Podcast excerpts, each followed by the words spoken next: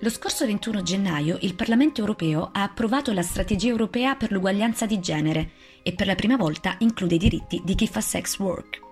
Ma di chi e cosa stiamo parlando? Beh, se fai fatica a capirlo, ascoltando saprai perché. Con sex work si intende qualsiasi tipo di attività che prevede un accordo commerciale esplicito tra due o più parti e con cui si stabilisce una retribuzione economica in cambio di un servizio sessuale, erotico, romantico. Si tratta dunque di un termine ampio che racchiude molteplici tipologie di lavori sessuali, tra cui quello indoor offline, appartamenti, nightclub, centri massaggi, quello outdoor, strada, ma anche la pornografia, la cam, la vendita di contenuti audiovisivi. Ma non solo. La parola sex work ha anche un significato politico, evocativo e importante.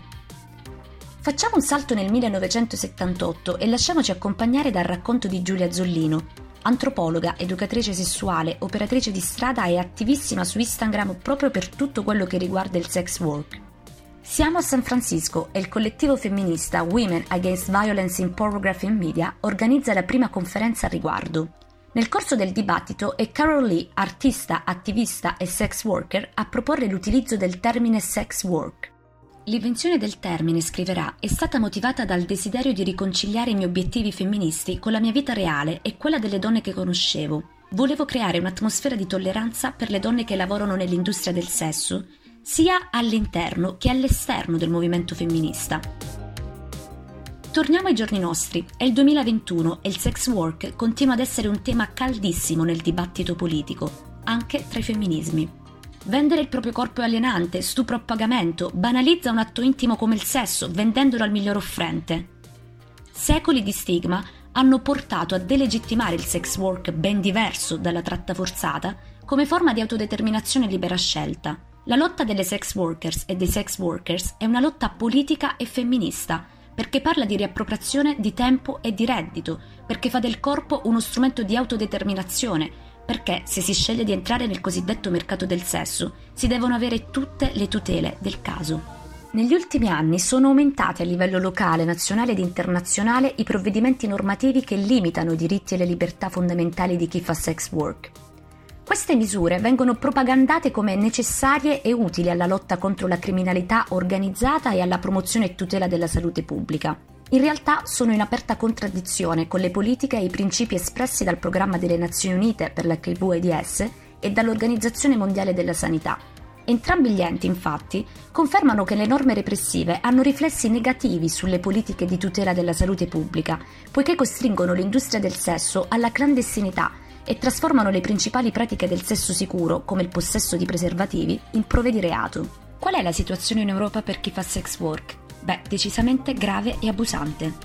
Come si legge nella dichiarazione dei diritti di chi fa sex work, elaborata e sottoscritta da 200 sex workers e sostenitori provenienti da 30 paesi, in Austria chi fa sex work, a differenza degli altri cittadini sessualmente attivi, è soggetto a controlli sanitari obbligatori per le malattie sessualmente trasmissibili, promuovendo in questo modo erroneamente l'immagine dei sex workers come sporchi e responsabili, in Finlandia è illegale per chi fa sex work lavorare in gruppo al fine di garantirsi una condizione di maggiore sicurezza e nel caso in cui lo facciano rischiano l'incriminazione per sfruttamento o favoreggiamento.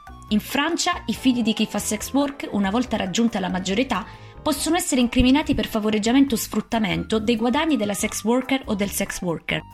In base al diritto internazionale, uno dei fondamentali diritti umani è che tutte le persone sono uguali di fronte alla legge e hanno diritto senza discriminazione alcuna a una tutela giuridica imparziale.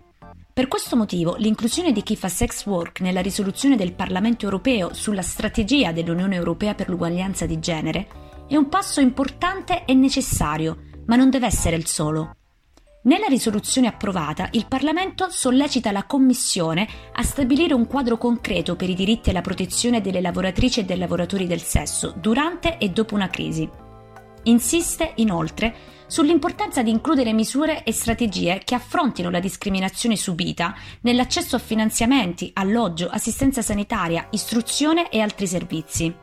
Allo stesso tempo, però, si afferma che il mercato della prostituzione alimenti la tratta di donne e bambini e aggravi la violenza nei loro confronti, in particolare nei paesi in cui l'industria del sesso è stata legalizzata. Ma è davvero così? Il GA Europe, organizzazione non governativa a difesa dei diritti umani e dell'uguaglianza, riconosce invece nella depenalizzazione del sex work una pietra angolare della protezione dei diritti umani e di chi svolge sex work. Criminalizzarlo, infatti, significa aumentare lo stigma e la vulnerabilità di chi lavora e spinge chi opera a farlo in penombra, di nascosto, senza alcuna protezione sociale.